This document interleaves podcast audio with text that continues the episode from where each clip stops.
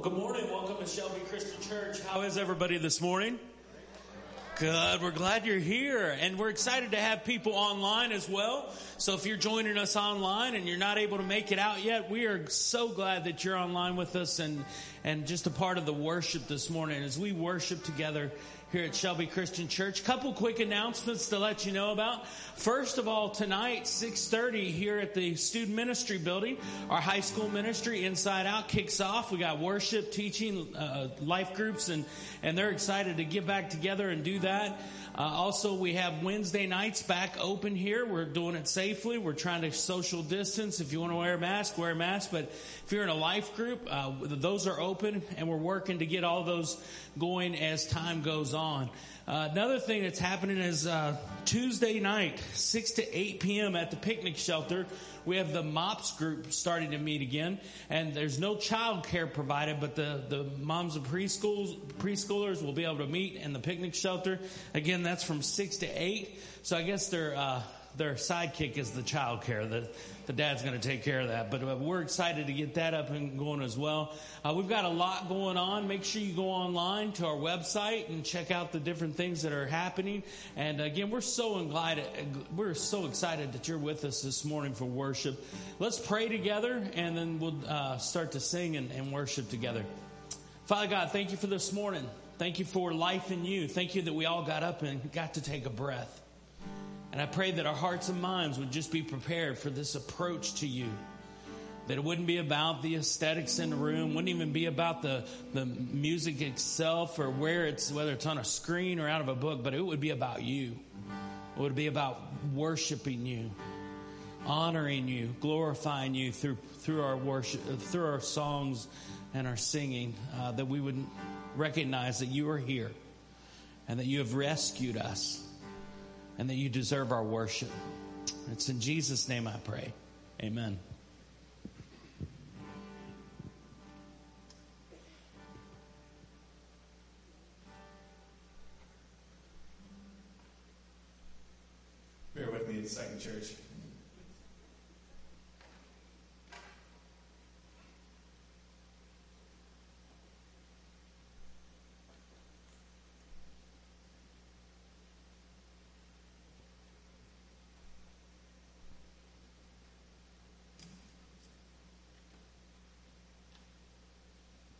All right, let's try that again.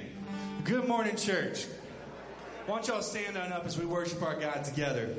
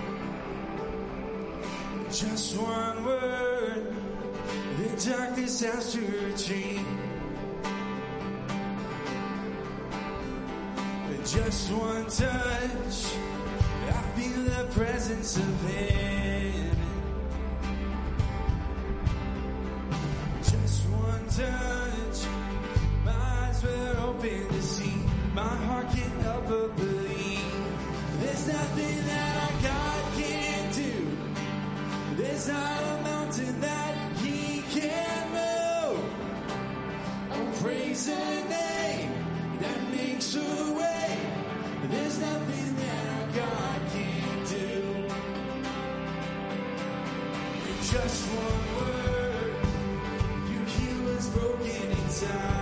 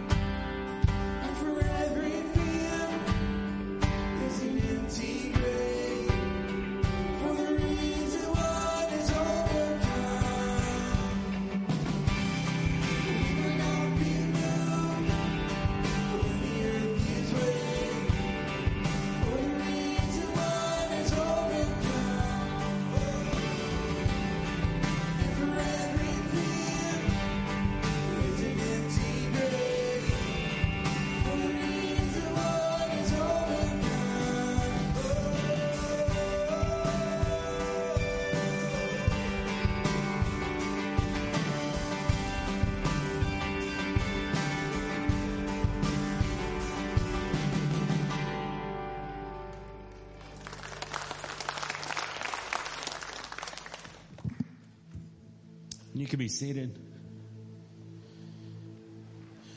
We're getting into our time of communion. If you have not made your way up to a table to get communion for yourself, you want to do that during this time. But um, as you can see, we've got two cups here, and in the bottom there's a piece of bread or bread like material, and then there's juice here, and it's to represent the body and the blood of Jesus. You know, when Jesus was preparing for the Last Supper with his disciples, he sent a couple guys ahead to make sure that the upper room was ready. He took time to have his disciples go and prepare a place for them to to honor to have this moment with him called we call the last supper where he would take and show them the bread and he would say this bread this is my body whenever you eat this eat it in remembrance of me and then he passed the wine and he said this wine this is uh, this is my blood.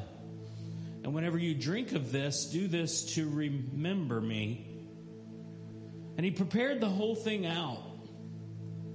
And Paul tells us in Corinthians that when we approach the table, when we take this communion, this moment we're about to share together, that we're called to prepare our hearts. That we're supposed to make preparations in our hearts with God. In other words, we don't just take the little chip and the little juice and we just do it without thinking, but we think about what God has done, that we remember what Christ did on the cross, the thing that we couldn't do to pay for our sins. We remember that debt. And so we take a moment to prepare.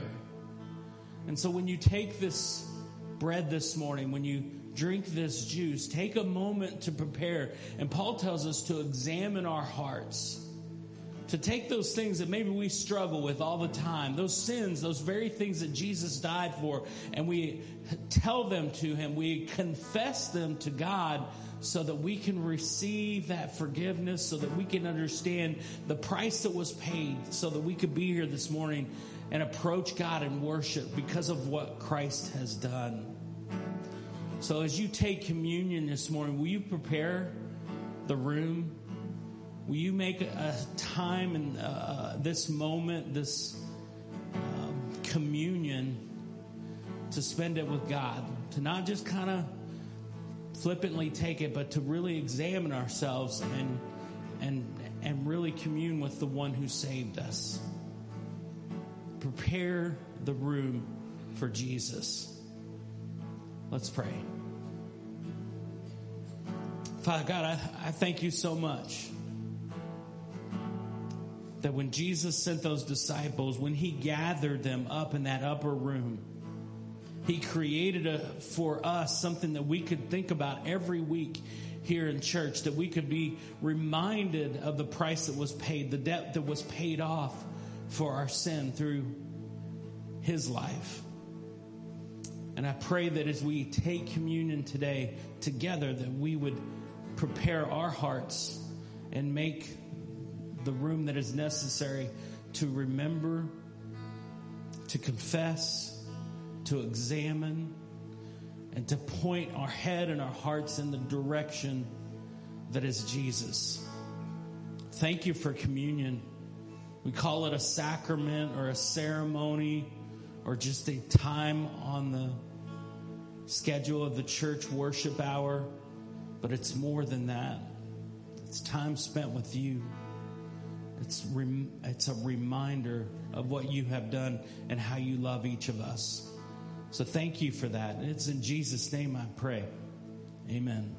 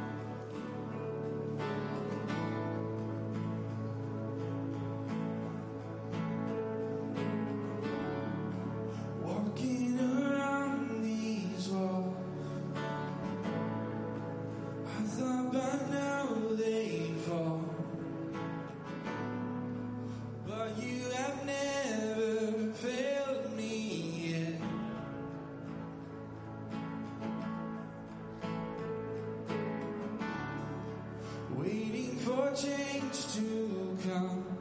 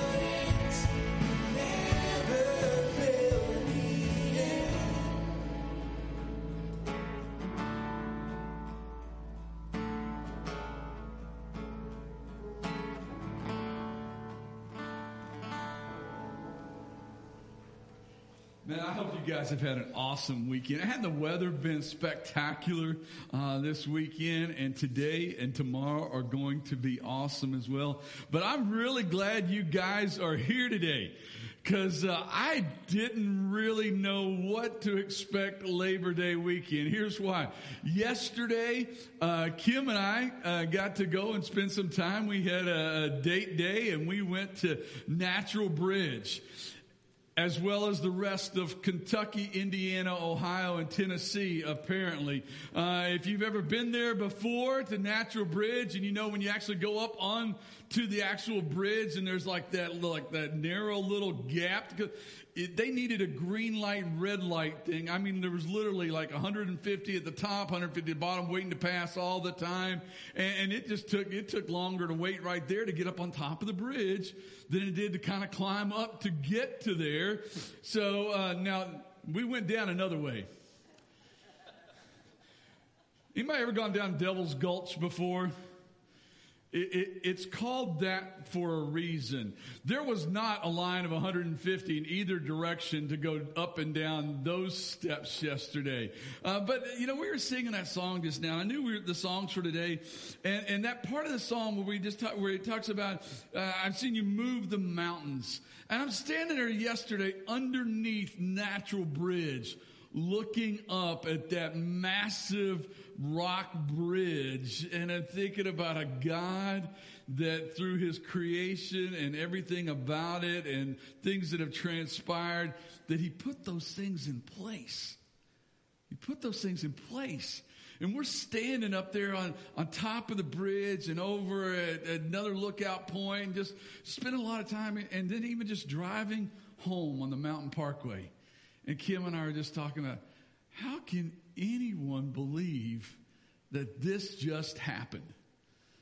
That there wasn't a supreme creator that put all this in place and just such a beautiful. So I pray and I hope that uh, you can enjoy your weekend, the rest of the weekend. Because uh, I know we got a lot of folks traveling. So if you're traveling watch this online, we're glad you're watching online today and look forward to you being back here uh, in worship. And so I want to start this morning by asking everybody a question, all right? And, and if you're online, you might want to type in your answer. If you're here, you might want to turn to the person next to you and tell them your answer. So here's the question, all right? What is the hardest thing for you to keep doing? Of all the things in life that you'd have to do, need to do, what, what's the hardest thing for you to keep doing and maintain? Take 10 seconds, think about it, tell the person next to you, type it in on the screen real quick. I'm going to pray and we're going to jump in, okay? What's the hardest thing? What's the hardest thing? God, I pray that you'll help us today to dig into your word.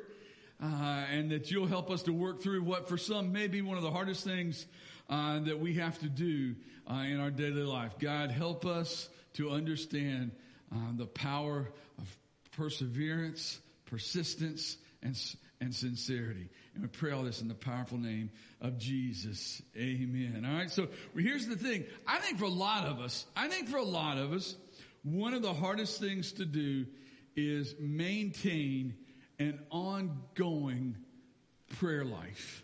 I'm not talking about the planes about to crash prayer life. I'm talking about life every day, and I just want to spend time every day with my heavenly father and to, to be persistent in that, to be sincere in that. And persistence in and of itself is a difficult thing, but on June the 26th, 1986, persistence paid off for John Searing. Some of you may remember that. Since he was a little boy, John Searing has, has started watching the Tonight Show with his parents. And it was in the era of Johnny Carson uh, and Ed McMahon. And for some reason, ever since he was a little boy, John Searing wanted to one time, just one time in his life, be able to be there and do the introduction. You know, that some of you remember, here's Johnny. And, and so that he wanted to do that. And so uh, in 1980, he started writing letters to the Tonight Show and asking, could I do that just one time? And they were like, they sent him an autograph picture, you know, thanks for liking the show or whatever. And, and he wasn't going to give up. And so over the next six years, get this, over the next six years, John Searing wrote 800 letters to the Tonight Show. 800 letters just said, can I just one time, just one time, just one time come and introduce Johnny Carson? And so, middle of June, 1986, somebody from the Tonight Show actually calls him and goes, what's, what is up with this? Why do you, he just, I just, I just want to do it just one time.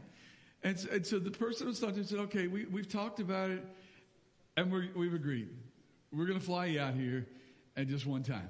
So on June 26, 1986, six years after he started writing this letter, John Searing landed uh, in L.A. They drove him out to Hollywood, picked him up a limousine, took him out there. He gets to be on the Tonight Show. They give him a script from Ed McMahon. Says, "Here's what you got to say before the show." And so as the, they come on the air, and John Searing takes a deep breath and he reads this from Hollywood, the Tonight Show, starring Johnny Carson. This is John Searing along with Doc Severinsen, the NBC Orchestra, inviting you to join Johnny and his guest, Danny DeVito, and from the San Diego Zoo, Joan Embery, and letter writer John Searing, and the adventures of the adventures in the kitchen with Doc. And then he paused for the drum roll, and here it comes. And now, ladies and gentlemen, Here's Johnny, and he got to do it. He got to do it. Johnny Carson comes out from behind the curtain like he always would, and and, and then he starts his bantering with uh, with John Searing, invites him over, and they talk for a little bit, and then Johnny Carson goes, "Okay, okay, we got to move on now. Go and write no more." And that was how he ended the interview with John Searing. But for for six years.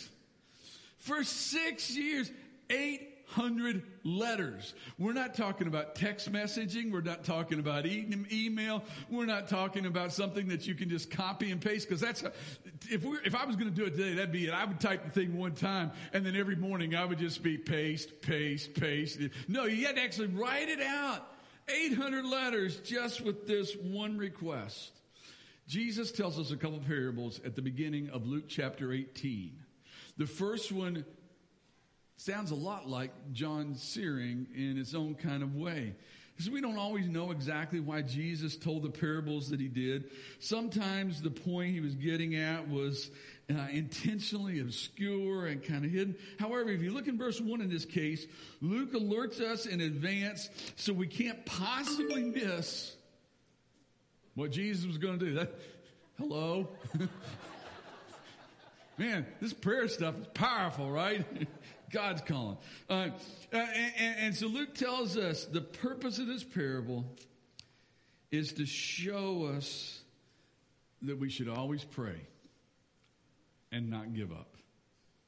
That we should always pray and not give up. And, and so this first parable, in the beginning of this first parable, shows us some practices for persistent prayer. Look starting verse 2. Here's what it says.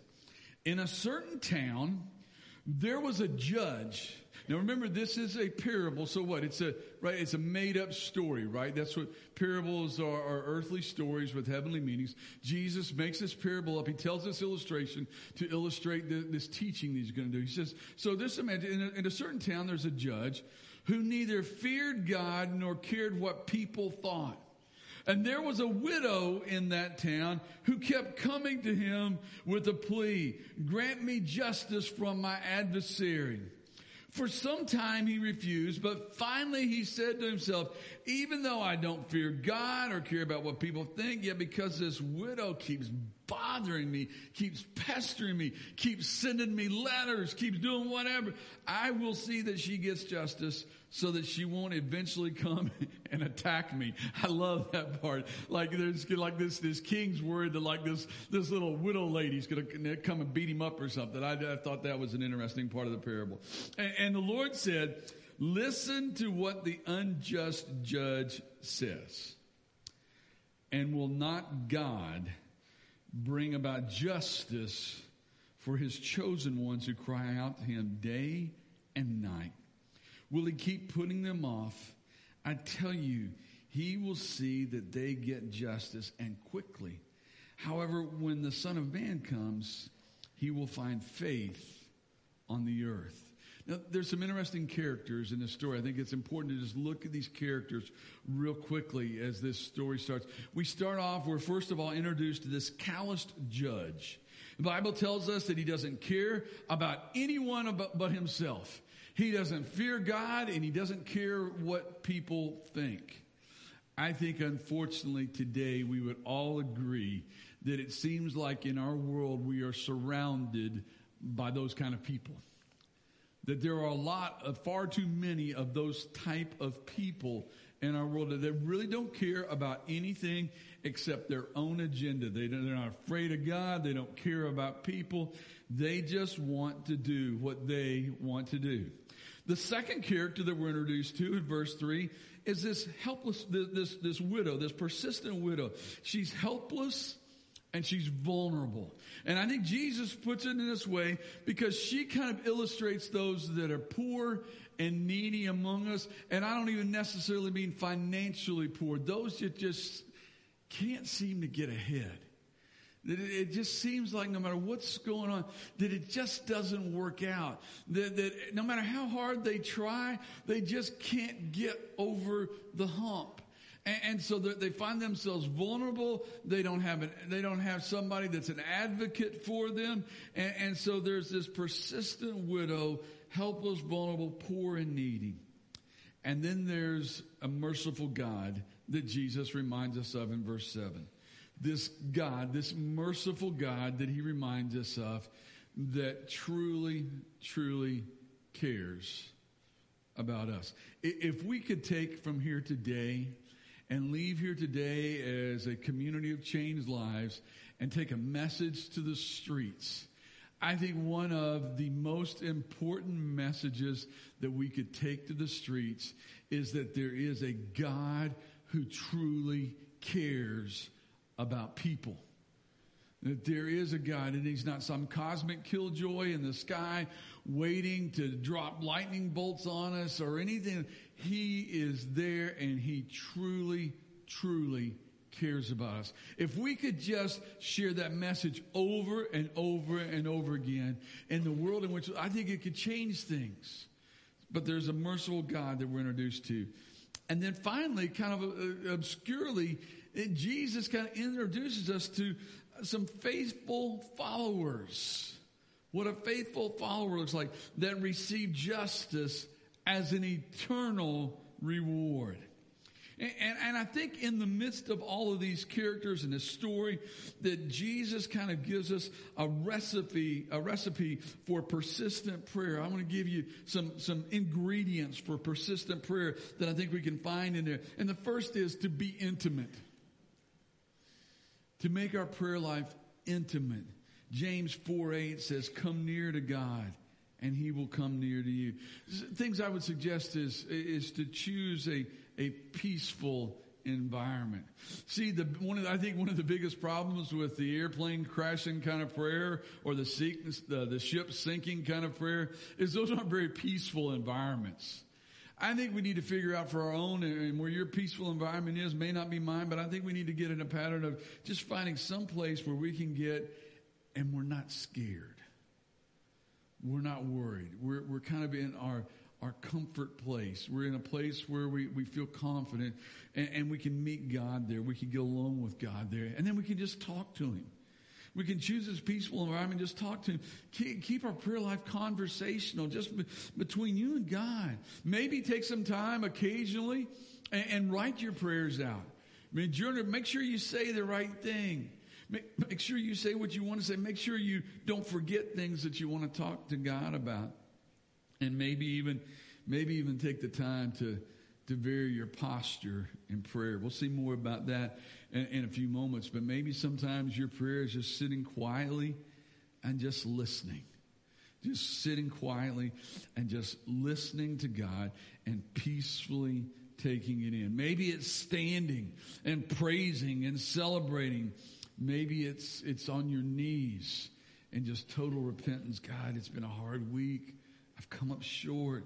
Uh, and, and, so to, to vary that posture, but to, but to be intimate, to be intimate. The, the second ingredient I would say to put in this recipe for persistent prayer is, is to be constant. 1 Thessalonians 5 17, Paul writes, pray continually. Pray continually. A lot of people think that when Jesus, uh, when the Bible tells us that Jesus wept, that that's the shortest verse in the Bible, but that's just because of how it's translated in English. This is actually the shortest verse. Just pray continually. Pray continually. To get in the habit and just pray continually. How many, t- how many days does it take to make a habit? Three weeks. 21 days. That's what, that's what most people do. Three weeks, 21 days. Here's what I want to encourage you to do today. I want to encourage you to start today. Start today. In fact, those of you who've got your, your, your phones with you, your calendars with you, I, I want to encourage you, maybe even right now.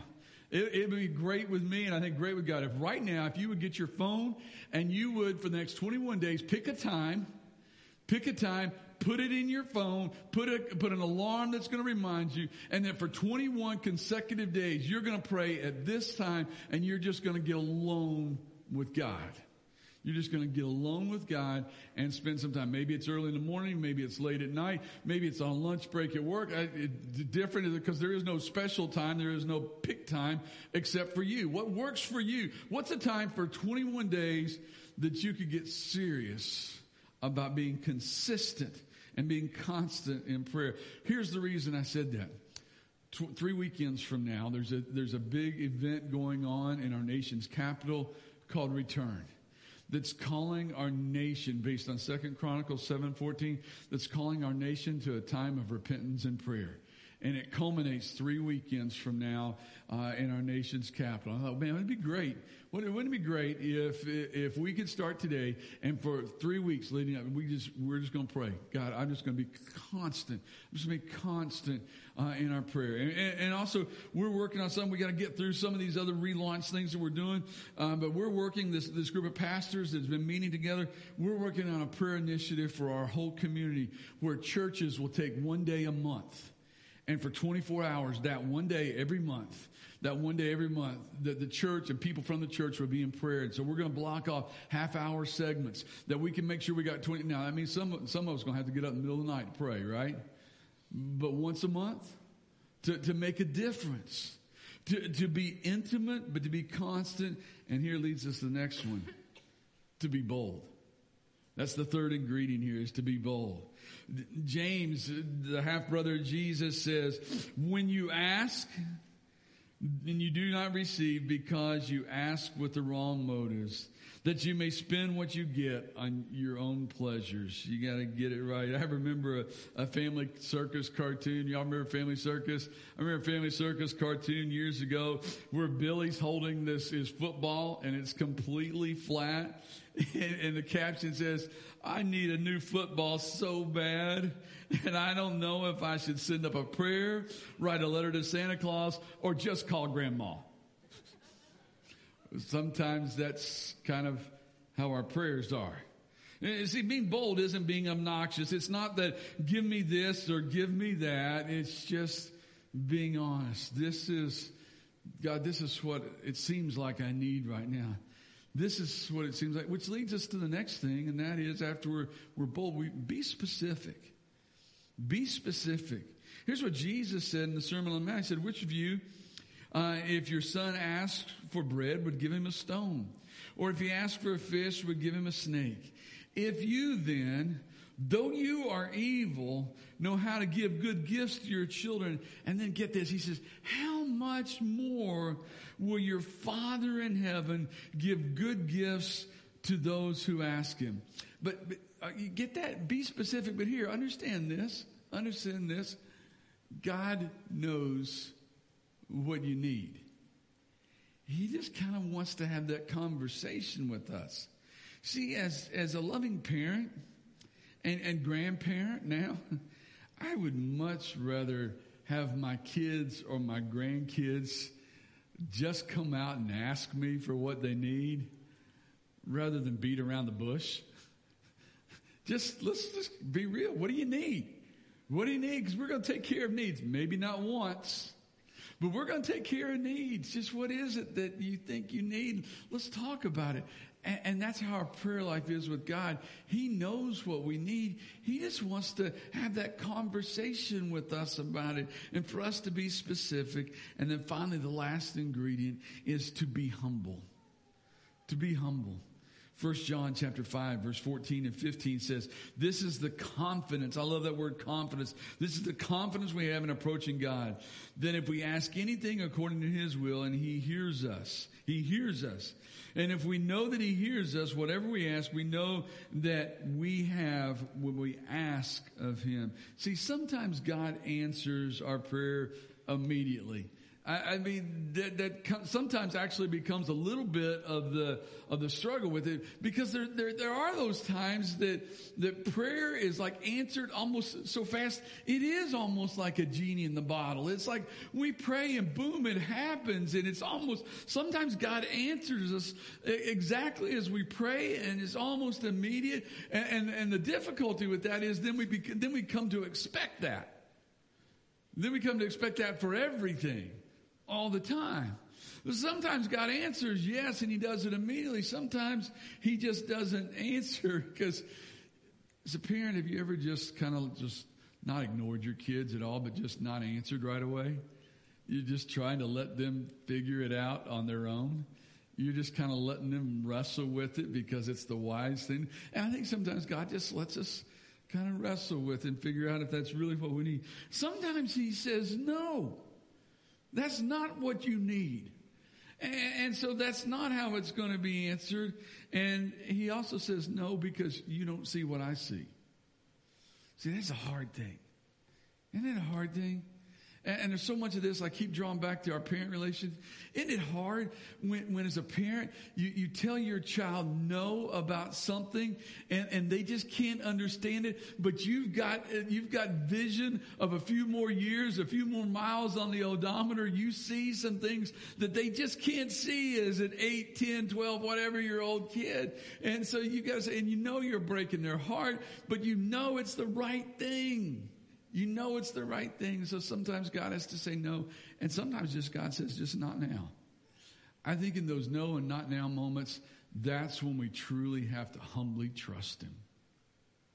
That's when we truly have to humbly trust.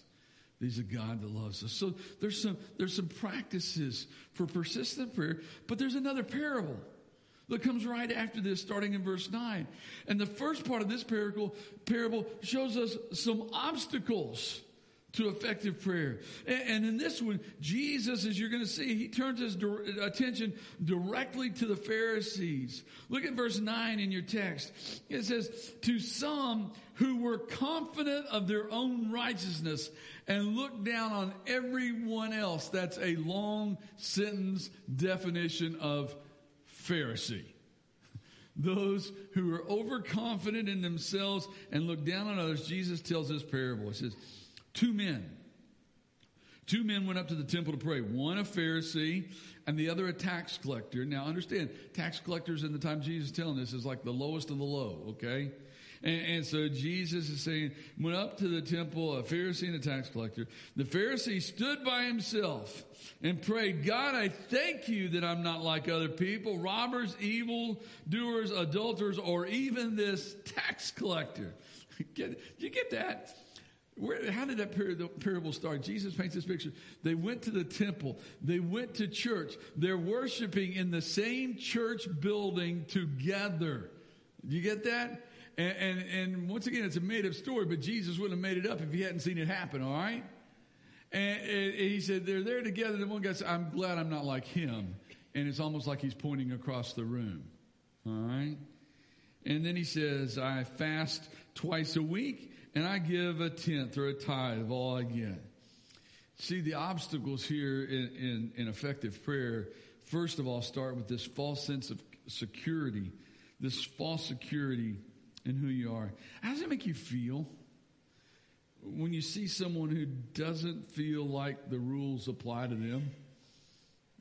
Like the rules apply to everybody else, but the rules don't apply to me. I, I can make this rule, I can make this law, but I don't have to abide by it. Bob Russell said leaders are always the example, not the exception. See, there's this false sense of security in who you are. And, and, and here's, here's kind of sometimes how we experienced it. I want you to imagine you're driving down the road. You're driving down the road and all of a sudden you look in the rearview mirror and you see something like this. You see, you see blue lights behind you. Okay, in that moment right now, it just happened. What are you feeling? Uh, what's the very first thing you do? The very first thing you do when the blue lights come on? You just glanced at the speedometer, didn't you? You did. In your mind, you're looking at the speedometer, and in your vehicle, you can probably see the digits. You know how they show up, or if you you know got a needle, whatever. You, you, first thing you do, and, and, and then then you start looking around. Well, that guy just went by me. He's going faster. Uh, I, those guys, they're going faster than I am. Or I'm just trying to fit into the flow of traffic. Because the initial thought for most of us is, as soon as the blue lights come on, they're after me. How do you feel when they drive by you? Everybody just felt a lot better, didn't you? like I caused a momentary panic attack, just making you think of something that you probably have actually experienced. See, the, these these great. It's great to feel secure that oh, they're not after me, but sometimes we have this false sense of security, like I can do no wrong. And, and, and, then there's another obstacle, and that is just the arrogant attitude toward others. Not just the false security in who you are, but your attitude toward others, this arrogant attitude toward others. Look back at our text. Look at how, look at the posture. I told you we were coming back to talk about the posture. Look at the posture. It says that the Pharisee stood by himself and prayed. See, standing in prayer was the typical posture for Pharisees because they wanted everyone to see them pray. It was kind of a position of authority. They were over everyone. In, in my Bible, there's a footnote with this part of the scripture and that says uh, that this particular thing could have been transferred. This particular phrase could have been transferred. He prayed to himself. Wow. Wow. That's a different level, isn't it?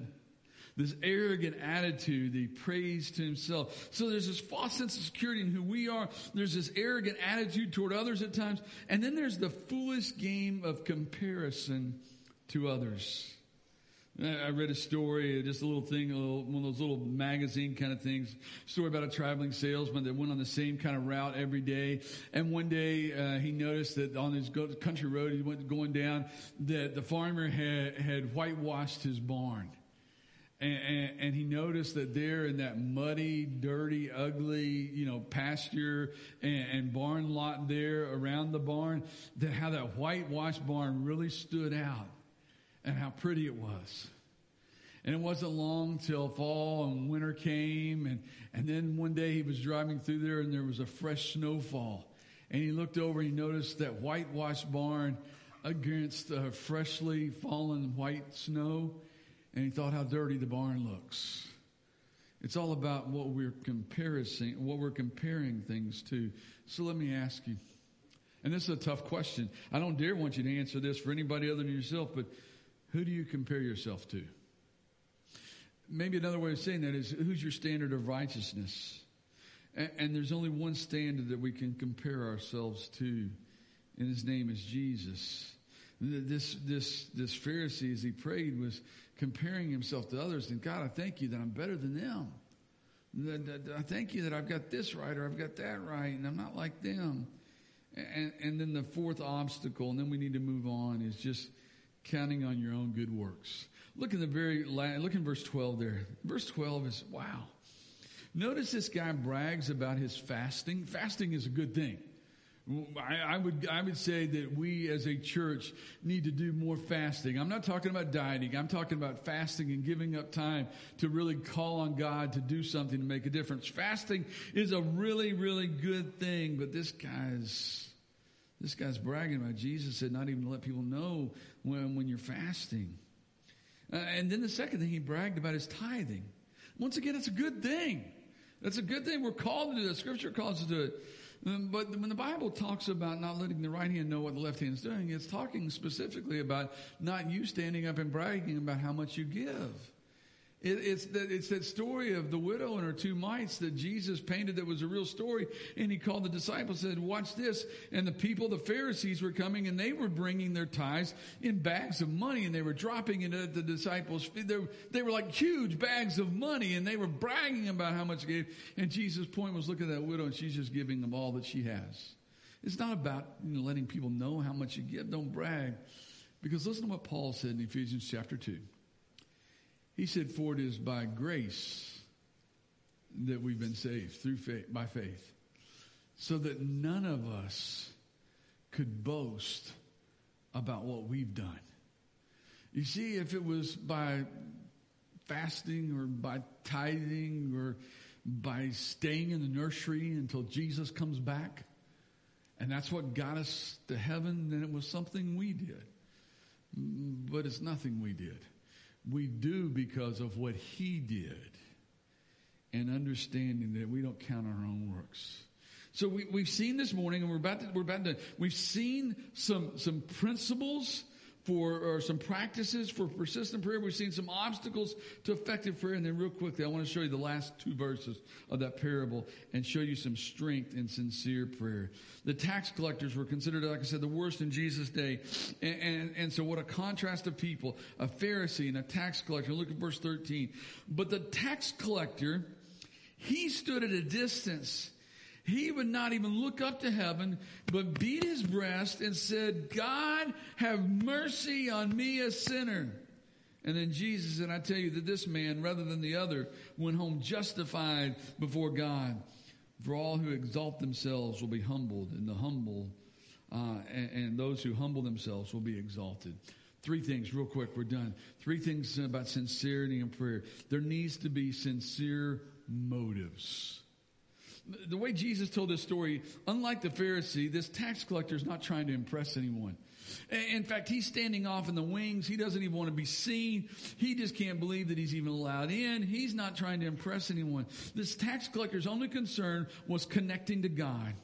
He stayed at a distance from people, but he wanted to be close to God. And notice what he said have mercy on me. This might be something we, we want to write down. This hashtag is better. Hashtag have mercy on me is greater than hashtag look at me. Mm, where do we fall? Where do we fall? Our motives sincere? Sincere prayer has sincere motives. It, it doesn't condemn others. It doesn't preach sermons. It just connects with God. And then there's a sincere reverence. Look back verse 13 says he wouldn't even look toward the heavens. He realized he was unworthy in the sight of God, but he wanted to be close to God. John Ortberg is a great writer, and he wrote a book called The Life You Always Wanted. And in that book, he has a cha- entire chapter about this particular story in Scripture, and, and the chapter is entitled Appropriate Smallness. Appropriate Smallness. Louis Giglio preaches a great message about how big we think we are at times. And then he does this great thing with, with all these kind of images on a, on a huge, huge screen behind him of the universe. And, and, and then he starts pointing out how big we think we are and how powerful we think we are and how rich we think we are. And then he points out how really, really, really, really small we are in terms of all creation. And it's a sincere reverence to a big God, to a holy God. And sincere prayer understands the bigness of God and comes in humble reverence. And finally, there has to be, after sincere motives and sincere reference, there has to be a sincere evaluation. The Pharisee compared himself to others, but the tax collector compared himself to God. He understood who his standard of righteousness was. See, I, I think that sincere prayer evaluates our needs and our wants and understands the futility of our future without God. But it happens when there's a time of sincere evaluation. We realize, right? I think more than ever in the last six months, that's what I noticed yesterday. All those people at Natural Bridge, It's like everybody's been locked up somewhere for six months and they just wanted to get out. And we've noticed more than ever before, I think, if we're honest, that without God, it doesn't matter if we conquer a virus. Without God, we'll never figure this race thing out. And, that we have to sincerely evaluate what's important in life and ask ourselves, am I, am I doing the right thing? Am I expecting the right thing? A little over 100 years ago, President Woodrow Wilson was on this train tour of the U.S. He was just going around and uh, and visiting places. He and his, his his wife Edith, and they stopped in Billings, Montana. And the train stopped at Billings, Montana. The story's told of how two little kids came running toward the train and they were so excited. Everybody else that was there to see the president, they were so excited. As the train stopped, they ran literally to, right to the back of the car where the president and his wife came out and, and they were there. And, and one of the little boys walked right over to the steps and handed his flag to the president. And, and it was, it was so touching and so cool. And, and actually, Mrs. Wilson got down off the train and thanked the little boy. Well, his, his friend standing there next to him and realizes, I don't have a flag. I ain't got nothing. So he starts going through his pockets. And as he goes through his pockets, he finds one little penny. And he hands it to the president. And this time the president stepped down off the train and thanked the little boy. They went on their way, and the train went on.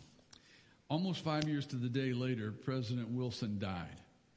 And when his wife was going through his wallet, in the back corner, in a little crunched up area, she found a piece of paper. And as she pulled the piece of paper out, she realized it was really folded around something. As she unfolded the piece of paper, that piece of paper was folded around that little penny that the boy had given him on the train five years earlier.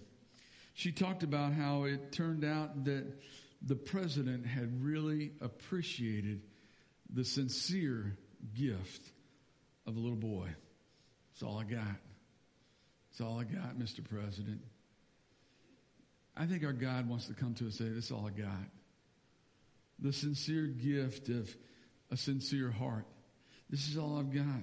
Guys, the bottom line is God isn't concerned with the size or the value of what we bring to Him, but rather with the regularity, the persistence, the sincerity of how we come. The last thing I want you to notice, and just and you can read back and look in both of these stories. Notice God's response. The widow, it says, received justice.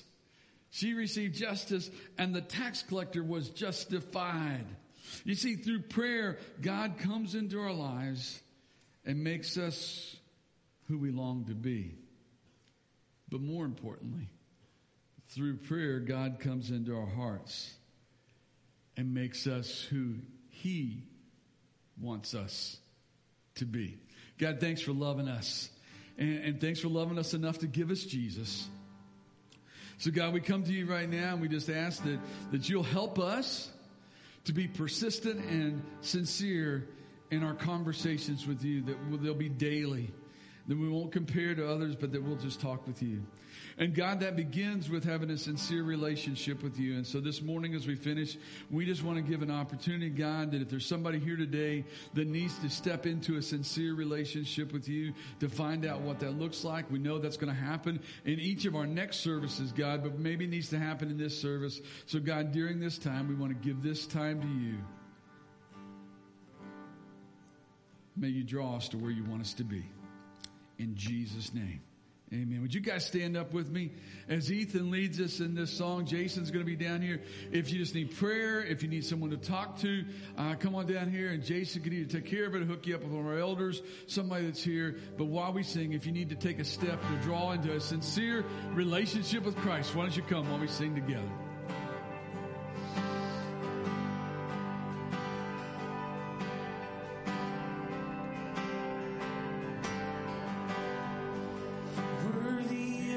Every song we could ever sing.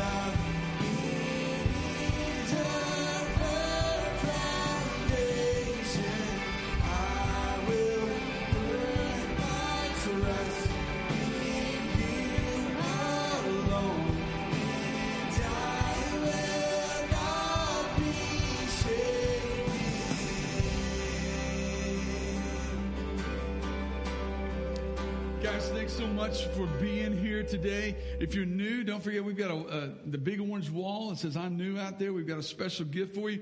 Some of you, if you're in the back, you may not be able to see. If those of you who are up front can see, we're actually doing a little bit of work in here. And no, the blue tape is not permanent. Uh, we are recarpeting from the front and kind of moving in sections. And so that's just to hold down the curves. But this carpet's done us for uh, almost 16 years. And so it's new carpet going down. And so each week you can kind of see the wave moving. But just in case you were worried, no, the blue tape doesn't stay permanently. Okay. So thank you guys for being here. Let's go make a difference in the world. See you next week.